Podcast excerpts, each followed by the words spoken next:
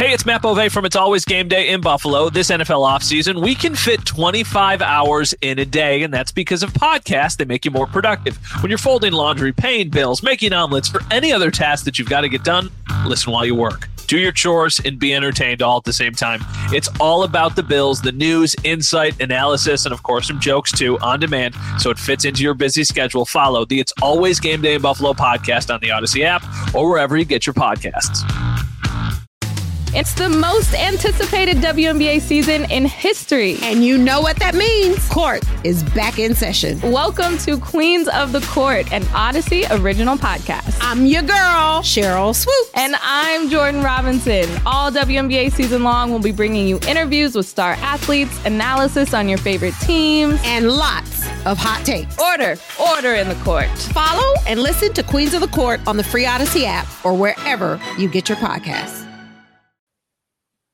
All right, Chris. So here we go. Bills are having Zay Flowers in. There, Jaxon Smith-Njigba. Uh, Jordan Addison's been linked to them. Jalin Hyatt's been linked to them. But we have Jim Nagy, who I respect a lot, who tweets out the other day, Senior Bowl director. He says most teams that he's spoken to only have one wide receiver in the first round. That's Jaxon Smith-Njigba of Ohio State. It doesn't mean it's a bad class, but where do you fall on how the class kind of sorts itself out and where the separation is? Yeah, it's not a bad class, but I think after being spoiled by the Ja'Marr Chases and the Jalen Waddles, and even last year, Garrett Wilson and Chris Olave, it's not that type of group. There's not these instant plug in as your wide receiver one, throw them 180 targets, and you're going to get 1,300 yards in year one. But I think, and I did see that tweet from Jim Nagy. It's great to bring that up, Sal. Um, I think that's good news for the Bills because if there are a bunch of teams in front of them that love Quentin Johnston and a lot of the players that you mentioned that the Bills have been tied to, um, then they'd probably probably be sitting there at 27 and four or five receivers are off the board, and the Bills are like, ah, I don't know if we want to pick the sixth or seventh wide receiver at 27 overall. I actually saw a tweet from actually former WGR employee um, Matthew Coller, who I do a podcast with every week. It's mostly on the Vikings, but we kind of dive into the uh, NFL draft this time of year. He brought up a good point that drafting your wide receiver two in the first round is not like bad business anymore. I mean, we've seen it. Certainly, the Bills saw it with Tee Higgins and Tyler Boyd in Cincinnati. Uh, the Dolphins have two really, really good receivers. Jalen Waddle was a top 10 pick. So if the Bills are like, hey, we love Zay Flowers, or we love Jordan Addison, even though we know he's not going to be the guy in this Stefon Diggs led passing offense, that's completely fine. And I think that's better, um, a, a, better role for a lot of these wide receivers. I like Zay Flowers a lot. I have a first round grade on him. Smith-Njigba, same thing. Quentin Johnston, I like a lot. He's my wide receiver one. I don't know if I want any of those wide receivers to come in and ask to be the guy right away. And they certainly wouldn't need to be the guy here in Buffalo. I love that you said and you compared it to business because it's also good business from the standpoint that Gabe Davis is going to get paid a lot of money next year, whether it's by the Bills or whether it's by somebody else. So you need to have a contingency exactly. plan if you're not ready to pay him $15 million to be your wide receiver number two. And that's why I think this is such a perfect situation for the Bills because, like you said, you can ease this person into their role with the offense as a wide receiver three, even a wide receiver four. And then if you like what they bring to the table, then you can say, okay, Gabe, like this is what we're going to give you. And if you're not going to take it, then we're going to look elsewhere. So you mentioned Flowers, you mentioned Hyatt. Who are the ones that you think are the best fit for the Bills? Okay, so from what the Bills have done and what they've liked with Brian Daboll and then Ken Dorsey, they they've liked, I think, smaller separators who are pretty good down the field. I obviously Gabe Davis is one of the bigger receivers on the roster, but I, I think they've leaned in that direction, which is good for this class because a lot of these wide receivers are smaller. I've been of the biggest belief that they need to be better after the catch. Stefon Diggs is one of the elite after the catch wide receivers in the NFL. He does everything well, contested catches, route. Um, you know, like his routes are amazing. He's probably one of the best route runners in the league. Quentin Johnston, to me, I think He's not perfect. He actually reminds me somewhat of Gabe Davis in that at times he's going to look awkward in those contested catch situations and maybe drop some big passes. But a lot of times he's going to make those difficult grabs.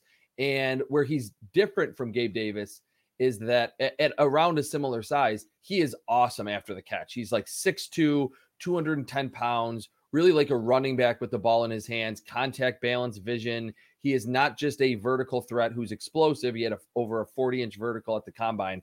He, to me, is the one that I think what the Bills need to kind of infuse into their offense. But Zay Flowers is kind of the guy that I think, and Jordan Addison, the more prototype for what the Bills have liked in the Sean McDermott era. Well, there are pass catchers outside of wide receiver, a tight end class that is pretty good at the top and probably has some depth as well. But I'll let you speak mm-hmm. on that more. And the guy that we've been kind of focusing on a little bit here is Darnell Washington, maybe the biggest fit for the Bills, how freak athletic he is. We know the Bills love traits, right? They love traits. Look at Greg Rousseau, look at Spencer Brown, the guys that they've drafted. This guy has traits, Chris. So can you kind of give us a little um, your scouting report on Darnell Washington? Does he fit at 27? And where else could the Bills go with the tight ends if they want to add one there? Well, Sal, I, I think you said it perfectly that he fits that prototype for what the Bills have liked over the last couple of drafts. Um, these big, oversized blockers, linebackers, uh, just big time specimens. That's Darnell Washington. He 6'7, 264, ran 4'6'4, one of the fastest 40 yard dash times among all the tight ends, which was really impressive at that size. He was the number two athlete recruit in the entire country uh, in the class of 2020. So this is not a slow lumbering tight end. He's he's not someone that's going to create space like George Kittle or Travis Kelce, but I think he's good enough as a receiver to warrant probably a late first or an early second round pick. Where I think there is some added intrigue is he is a legitimate road grader as a blocker. There was a couple, I think, what four or five drafts ago, TJ Hockenson went right ahead of the Bills when they picked Ed Oliver in 2019, and and the scouting report on him was, yeah, he's a pretty good blocker. He can move people, but he was smaller. Darnell Washington is like a sixth offensive lineman on the field. I've said that. I've written that. I think a lot of people kind of feel the same in the NFL draft community. So that could add some intrigue where the Bills have been kind of linked to, hey, maybe they're going to go offensive tackle, right tackle. If you add him on the field, and there were some talks last year when they signed OJ Howard, that like the Bills were going to run more 12 personnel. They were going to throw off defenses by, hey, is it a run? Is it a pass with Dawson Knox and a tight end? If you have Darnell Washington and Dawson Knox out there, it would be very hard to decipher if it is going to be a run or a pass. And if it is a run, he can really move people on the edge. Uh, at Georgia, didn't really throw him the ball a lot, but they ran the football and ran it well. And I think a big reason, certainly just the regular offensive linemen there were very good at Georgia, but Darnell Washington at his size, with his technique. He's a great blocker who I think is just scratching the surface as a receiver. And, and real quick on the 12 personnel point. So I always say this that, you know, if you look at really what the Bills have done, you think about the last few years, OJ Howard, you mentioned, um, who was the guy they tried to, um, uh, the, from Seattle, the, the, the free agent they signed a couple years ago and then he didn't oh, work out. Um, um, now I can't think of his name. Oh my um, God. I know, right? Remember that? And he now I can't touchdown in the preseason game. And I'm told, oh, Hollister. Jacob, Jacob Hollister. Hollister. Thank you. Yeah. Another Wyoming guy. Yeah, there you go. Right. And then you look at how I, I know that they were very interested in TJ Hockenson the year he came out. I think this has been something that they've wanted to do for quite a while. And then Tyler Kroft, right, a couple years ago. But the 12 personnel thing, they did run a lot of 12 personnel last year. The difference is they didn't have a tight end. They did it with Bobby Hart. That's yeah. what they did. Yeah, they ran extra linemen, lined them up at tight end because they didn't have a guy like Washington. So to me, Matt, I think that's a a clue. That's a clue. They've been searching for this. Yeah, and I but I agree. But at the same time, did you either of you see the graphic that was floating around about the first tight end taken in the last ten drafts? It is very uninspiring. So I have it in front of me. Trey McBride, Kyle Pitts, Cole Kmet, T.J. Hockenson, Hayden Hurst, O.J. Howard, Hunter Henry, Maxx Williams, Eric Ebron, and Tyler Eifert. Those are the first tight ends taken in the last ten drafts. And of that list, there's like one or two guys who I would be like, yeah, that was probably worth where they were drafted. Does that scare either of you off at all? Of like, they usually don't live up to the expectations? Well, I'll go as far to say I think if they decided to pick Darnell Washington or a tight end in general at 27, he probably won't be the first off the board. It, there's okay. it's it's such a really good it's a really good class, and I think some teams will view that and say, "Hey, look, in round two we can get someone really good." But at 27, I would be surprised if someone like Dalton Kincaid from Utah, Michael Mayer from Notre Dame, even Luke Musgrave uh, from Oregon State, or even Sam LaPorta from Iowa are not picked in front of them. So they probably would be picking the second or maybe even third tight end off the board if they go that route at 27. And I would say all those guys you just mentioned, that would be the group you'd put next if you want to say maybe if you wait to the second round, one of them could also yes. be there, right, Chris? Absolutely. All right, just want to make sure on that. And then let's go to um the other spot. Unless you have something more on receiver, tight end, uh, Matt. You know, I, we'll we'll touch on O line before we get Chris out of here. Yeah, one thing before we get to O line, Bijan Robinson feels like it is less likely after the Damien Harris signing, but for a while that was a name, and that's obviously a very big talking point. How good is he? Like, if somebody is going to take him in the first round, I know running backs in the first round are scary, but how good is this guy compared to some of the other first round running backs the last couple of years? He's very similar to Saquon Barkley. The one area that I thought was pretty noticeable on film, and he didn't test as well at the combine he doesn't have that breakaway speed that Saquon Barkley had. Saquon Barkley was six foot, 233. So he was like the size of a fullback and ran 4 4 flat at the 2018 combine. That's stupid. Bijan Robinson does not have that breakaway speed. Everything else, his vision, his ability to cut in tight space um, for being a bigger back is impeccable. His contact balance is awesome. And kind of like Saquon Barkley, like from his freshman season at Texas, you could tell like this guy is going to be on the first round radar when he enters the league. So you're getting kind of a less fast version of Saquon Barkley. And I'm just, I think we all probably agree at this for the Bills and just for teams in general. It's not the best way to allocate that first round pick. Yeah, and I don't think the Bills usually operate like that. I know that No. you could bring up a couple third round picks, a second round pick, but the Bills that first rounder, it just doesn't seem like it fits really what they want to do. And they certainly don't want to pay running backs, right? I think we've seen that Mhm. over the years as well. And if you draft one in the first round, you're going to give them the 50 year option. You're going to pay him. I just think that that's just the way you kind of have to operate in that space. All right, let's talk offensive line before we get you out of here, Chris. Look, I'm of the belief that I don't think they're going to go interior. We can definitely mention it here. They they addressed it with Connor McGovern, um, and they still have Ryan Bates, who they paid a pretty nice salary to when they matched the offer a year ago from the Bears. But offensive tackle, Matt and I have talked a lot about is it is it real what they're saying about Spencer Brown and how much they believe in him? Or is there a guy like Darnell Wright sitting right there and they go, you know what? We could put him there and Spencer Brown can fight for a backup swing role. I mean, uh, what is your thought on A, the offensive tackle group at 27 that could be there, and B, what they have been saying about how much they believe in Spencer Brown?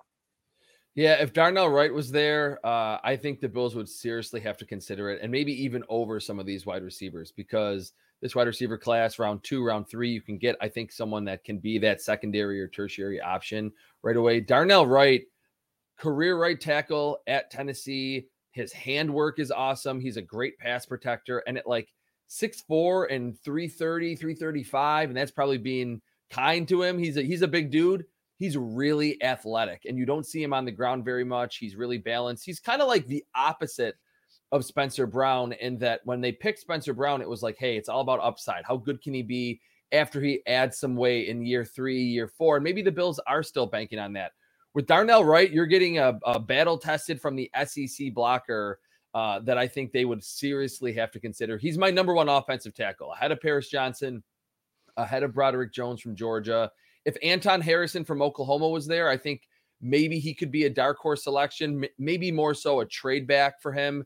Um, not exactly your classic Oklahoma tackle in that he's not this big lumbering mauler. He's actually pretty athletic in his own right, but a good player. I just wonder, and this might sound silly, I just wonder if Brandon Beane would be a little bit reluctant to pick another Oklahoma offensive lineman after what happened with Cody Ford. And that's not scouting the helmet. It's the idea that at Oklahoma, it's an air raid offense. It's wide open. A lot of the edge rushers that they faced, that Anton Harrison faced, um, were not necessarily rushing the passer. They were almost trying to play contain early in his career for Caleb Williams and even last year for Dillon Gabriel, who runs around a lot. I think that doesn't really prepare them in that offense, in those air raid offenses for what they're going to see in the NFL. But Anton Harrison and Darnell Wright, I think, could be there at 27. And those would be the two picks that the Bills would have to consider for a lot of what Sal kind of laid out to then you reduce Spencer Brown back to a swing role. And I think in that role, maybe to be the extra offensive lineman on a run to the right, that's where you kind of like him more if you're not fully happy with his development at this point. Chris, we've talked about a lot of names. We've talked about a lot of positions. You're the GM for the day. You're on the clock, and I know what's going to happen. You know, we don't know what's going to happen. But of all the people you've mentioned, who do you think is the best fit for the Bills? I think it's Jack Campbell. And I like for a long time was on the hey, they need to pick a receiver in the first round train. I know Jeremy White uh, is very much on that train. But having watched this entire wide receiver class, I really believe that going linebacker, addressing what I think is the biggest need in round one, because it really drops off after those three names that I mentioned. And I'm really not as high on Trenton Simpson as a lot of people are. And then going wide receiver in rounds two or round three, you can still get someone again that can be that secondary guy behind Diggs, behind Davis, um, that just works into the competition with a lot of these other young pieces and free agents. That's the best plan of attack. That doesn't mean that's how it's going to happen, but address your biggest need first with Jack Campbell in the first round. And then maybe your more important or most important need, which is just the value that you get at receiver having a direct impact on Josh Allen on the second day of the draft. Chris, we uh, appreciate you, of course, and um, we want to say uh, thank you very much as always. I know it's a busy time of year, but you know, giving us some of your time here on it's always game day in Buffalo. We always appreciate you, man. You do great work. Thank you so much, and tell everybody where they can find all your stuff. Obviously, CBSSports.com. I'm pretty sure I'm doing the real time grades for every pick. It's it's not exactly great on the eyes for me uh, from rounds two to round seven this year. So just check out the CBS Sports Draft Tracker to get my thoughts in real time on all the picks starting on Friday night. Thanks, Chris. And uh, Matt and I are going to talk a little bit about the Bills and what's up next year on It's Always Game Day in Buffalo.